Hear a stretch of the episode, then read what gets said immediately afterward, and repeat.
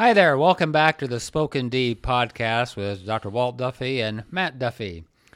Uh, be sure and like or subscribe or give us comments. We would love to have those. And I think, Matt, last time we sort of talked about a series of about video gaming. And uh, after we sort of thought about it, we might have uh, talked about that enough. So we thought uh, as we move into the end of this year, of 2022 and move into 2023, we'll talk on some topics that have more to do, directly do with uh, behavioral health, mental health, and also some treatment options as we go along. But, you know, the first big thing with the pandemic as it hit is telehealth versus in person visits. If we've just looked over the course of the pandemic, you know, when the pandemic hit, everything just overnight switched to telehealth was interesting because um, with Elevation, who we both work for, we uh, were one of the largest on that network, even back in 2015. Uh, and then over time, we scaled back a little bit. But when the pandemic hit, uh, that just everybody went to that overnight because you, you had to. You couldn't see people in person. And now, if you look at the latest numbers over uh, regarding telehealth, you see that other specialties are going back to a higher percentage of in person versus telehealth, and that's growing quarter by quarter. Um, however, behavioral health has stayed very high in the telehealth realm. And uh, we're here to talk about is that good or bad, or there's pros or cons? And I think there's some things on both sides of the ledger there. We still do both. There's some companies, quite a few companies actually, that have uh, popped up, run by business people who are pure telehealth play companies. There were they were around before, but they've markedly expanded, and it seems like everybody and their brother or sister are trying to jump into that pond. And uh, then you have various things written. Well, telehealth for behavioral health might be just as good as in person. I have my own thoughts about that. You probably do too. But uh, I think that are good things to talk about, and both for um, you know as clinicians and uh, uh, also as people seeking health across those different platforms. You know what what could be the differences? So maybe you have some thoughts. Yeah, I think to to just get it out there to start with, we're not advocating for or against one or the other right? We we have our thoughts on maybe which one is is better or more beneficial, but we're not saying either one should be done away with. No, I think what I think we truly believe, Ashley, in that that's fantastic. This both options are available. Uh, it really comes down to um, how much of one should be done versus the other. Is one always better than the other one? Equal? And that's where sort of the debate comes up. And we're here to bring up, uh, yes, we might have our own feelings and stuff, and you, some of those might come across, but we're really here to talk about the topic. You know, interestingly, in uh, Nebraska, there's uh, at least one of the insurance companies who has drastically scaled back, not scale back, but paying less uh, for in, for telehealth visits in the physical health area. Um, mm-hmm behavioral health has parity in Nebraska, mm-hmm. so uh, that saves behavioral health on that realm. But there's uh, there's those side of things, but we're really more um, in this episode. We'd like to talk about care delivery, um, the broadness of care, the options, uh, what's good for different people, uh, different diagnoses, different severity of conditions. I think those things are some of the things that are taken into consideration.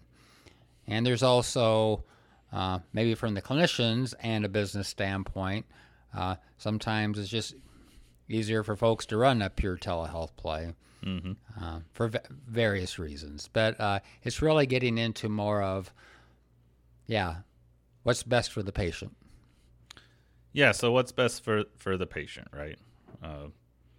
I think generally what's best for the patient is what is going to lead to the best outcomes, right? So if everyone can agree to that, uh, what we're trying to do f- for patients on an individual basis is going to be what's best in their care.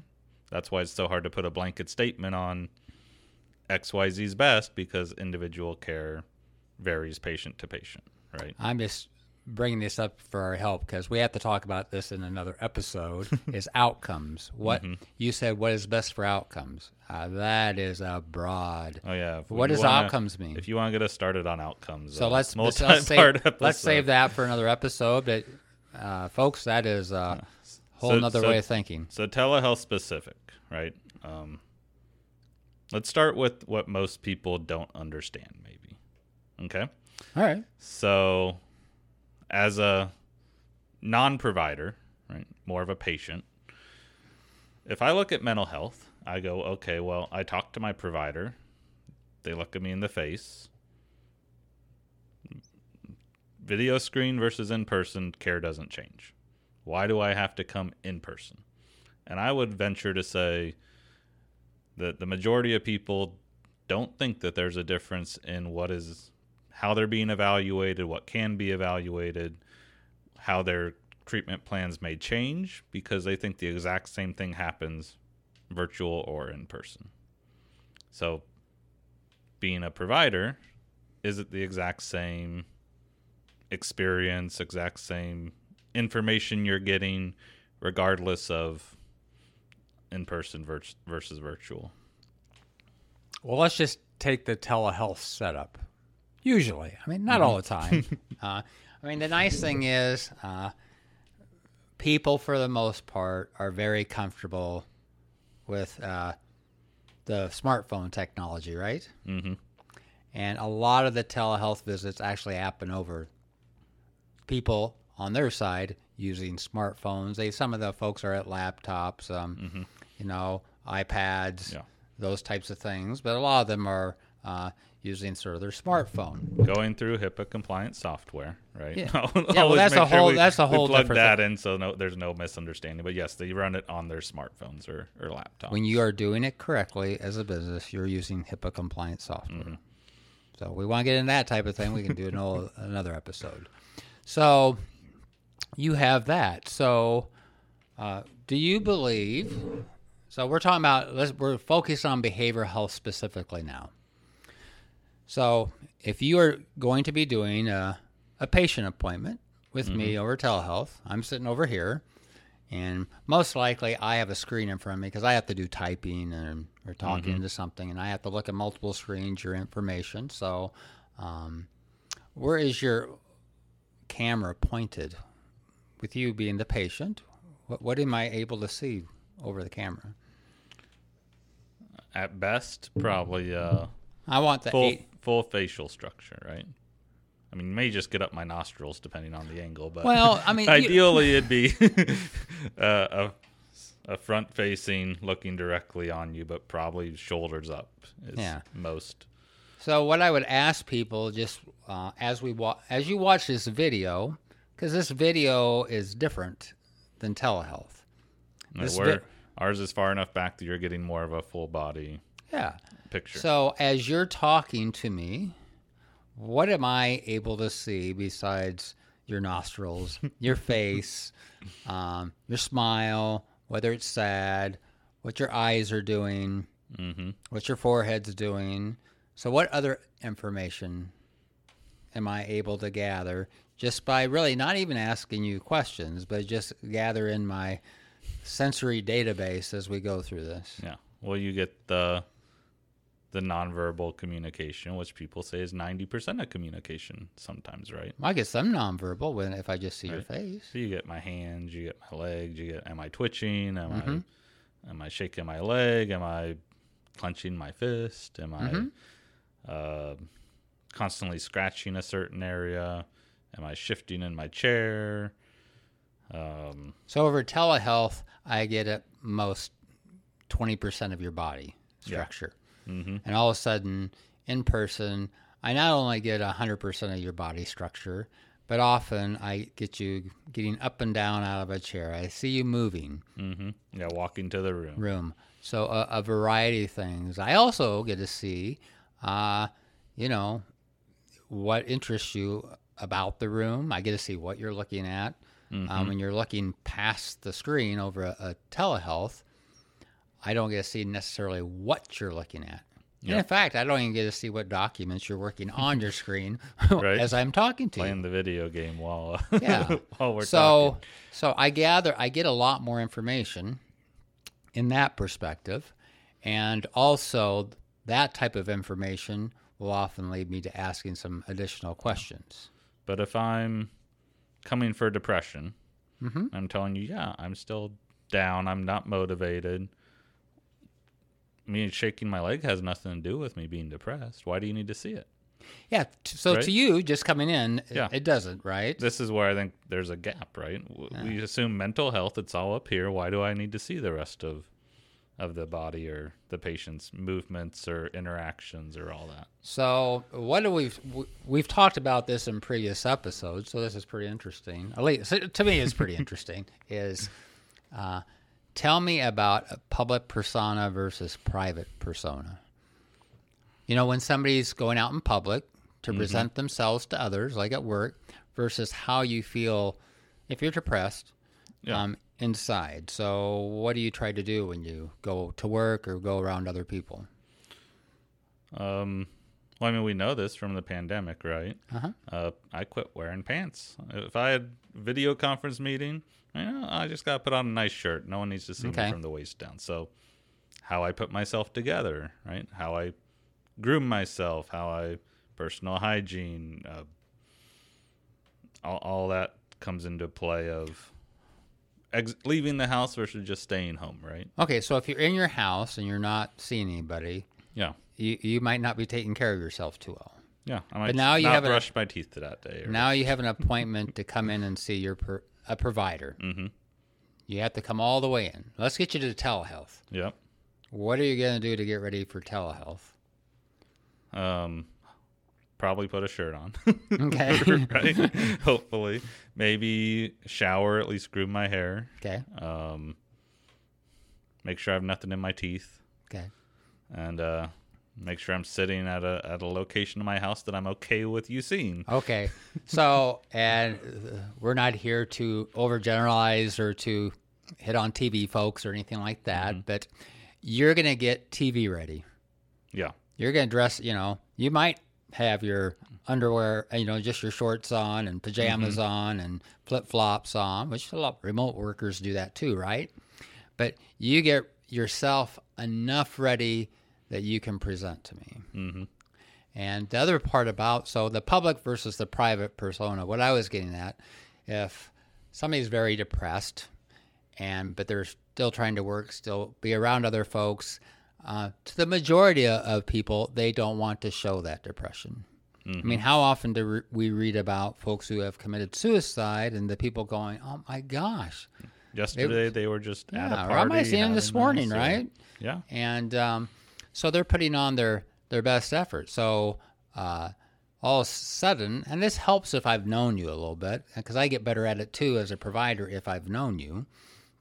That uh, uh, all of a sudden, some of these depressive signs or symptoms, things like ADHD, your mood, come out in physical manifestations because you got them locked up there. They got to run out somewhere.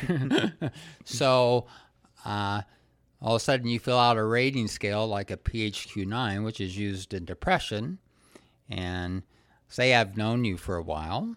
So I've known you depressed and not depressed. And you come in and you fill out the scale, which maybe you've done remotely. And you have it scored that uh, just very mild depression.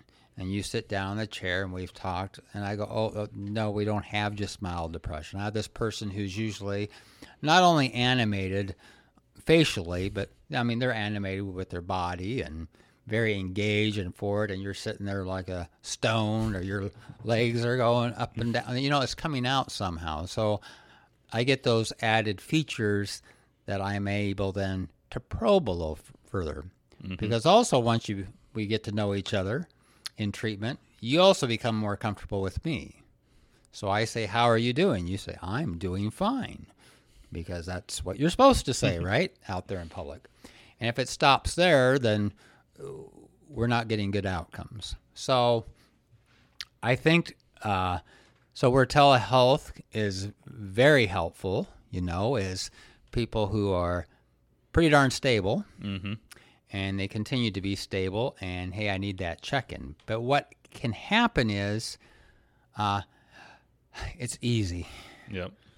I can do it from my office. I can do it pull over and do it in the side of the road for my car. It doesn't really interrupt my day, which is great because then we get more access to behavioral mm-hmm. health. However, it also leads to everything is okay. Because you know, I might not be doing okay, but by gosh, by next time I might. So I'm, you know, and I don't want you to feel bad as my providers Yeah. either. So uh, That's a whole just- other one again, right? Yes, I'm just going to tell you that I'm feeling good.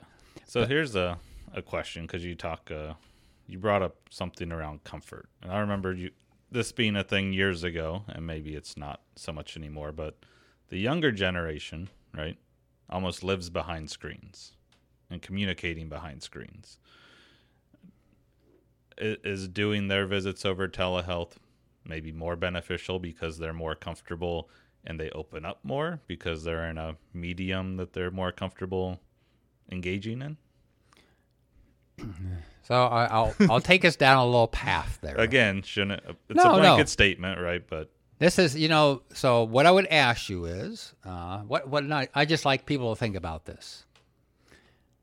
Was it a good idea when we decided not to treat not to teach writing in schools? You know, people are just doing phone technology anyway. We should just teach them to tap. We don't need to do cursive writing anymore. right, you know why why, do we do that so um, that's changed a little bit i think for a lot of places but you know that was a thing so you have people who are uh, comfortable in a certain mode of communication mm-hmm. so the first question to ask as you look because you, you have a as adults we're sort of responsible for help, ha- helping the kids and adolescents develop skills that's going to help them as adults right Mm-hmm. so uh, they're comfortable doing that when they go out in the real out in the world to get jobs as we currently live uh, well, are they likely going to have to do any human interaction or are they going to be able to do it all just video wise All right, is it is it a good form of medium? Is one no no no i'm just saying but what, currently they're, they're But- probably going to have to do some Yeah. there are th- some things that really they would never have to interact with certain anybody certain jobs you could go into and rarely ever talk to anyone. Yeah, so if I have somebody with marked social anxiety with as a as a kid, adolescent, which is really very common. People who have social anxiety think that they're the oh my gosh, I'm the only one. Why is everybody else able to communicate and I can't? Folks is and if you have uh, you know, youngins at home, it's very very common actually to feel that way. Like oral communication class having to stand up. So it might be a, a great way to do that initial connection cake. They'll get on. Mm-hmm. Uh, they can look away, so it's almost like they're talking third party, like they're an actor, right? They can talk. So, um, but the goal would be for that person specifically to get them in the office, so they have to learn to go through that un- being uncomfortable in that social engagement, making eye contact, holding eye contact, having a conversation when their minds are going blank. You know, so yes, is it a tool? Mm-hmm. Is it the only tool that you should be using in your toolbox? No. So if you have a platform that that's the only tool you have available to you in your toolbox, Mm-hmm. it might not be the best option for that patient.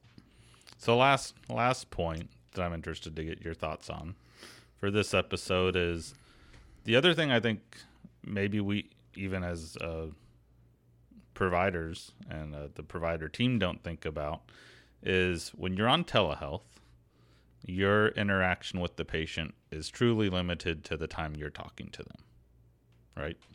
When when you jump into the we call it the room, but the virtual space, you talk to them once it once it ends, it's done. When they come into the office, we get a lot more information, right? You're in the waiting room for a period of time. You had to interact with the front desk. Uh, were you on time? Were you not on time? What's your interaction like with the nurse? What's your interaction like with other patients? What there's more information that comes outside of just your conversation with the patient. Um, how often does information you get of them just being in the office but not necessarily with you does that impact your decision making or uh, thoughts of care planning or anything outside of because you're missing that information if it's just right. virtual right? Yeah so i what i would liken it to a family correct? If i have uh, if i'm bringing um, a patient's coming in to give me information about themselves they have limited information personally, you're able to give me limited information about yourself. I mean, often that's what we go by. Mm-hmm. Uh, but um, if I ask your partner, your spouse, your mom, your dad, what is their perspective, they're going to have a little, either a slightly different take. It could be a markedly different take depending on your insight, and we can always talk about insight also. But uh, um, so all those nuggets of information, sometimes they make no difference because really it's so consistent. The person's so consistent across mm-hmm. the thing. Uh, but oftentimes they, they, they do add a significant flavor to what's going on with you and how we can help you and maybe some of the treatment options. And also, uh, you come back, you know, with either your best face on or you're not. You might have been, to- you know, you might have been out there over in the mm-hmm. corner all by yourself, avoiding everybody, you know, trying to keep noise levels down. So it, it gives us a lot more information. Mm-hmm. So do we have cameras in the waiting room? No, that's not the point of it. It's just that uh, the we're only as good as the information we get, right? Mm-hmm. You know, it's not like uh, when I was in the military, living on base, and I had uh, one of the other military members living up the hill from me, and uh, I remember this one day he came down. He says, "You know."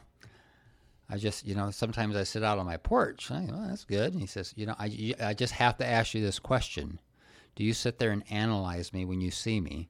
I said, oh, really? you think that's, I have time. I, one, outside the job, I, I want to do that or, so it's just sort of interesting, right? Mm-hmm.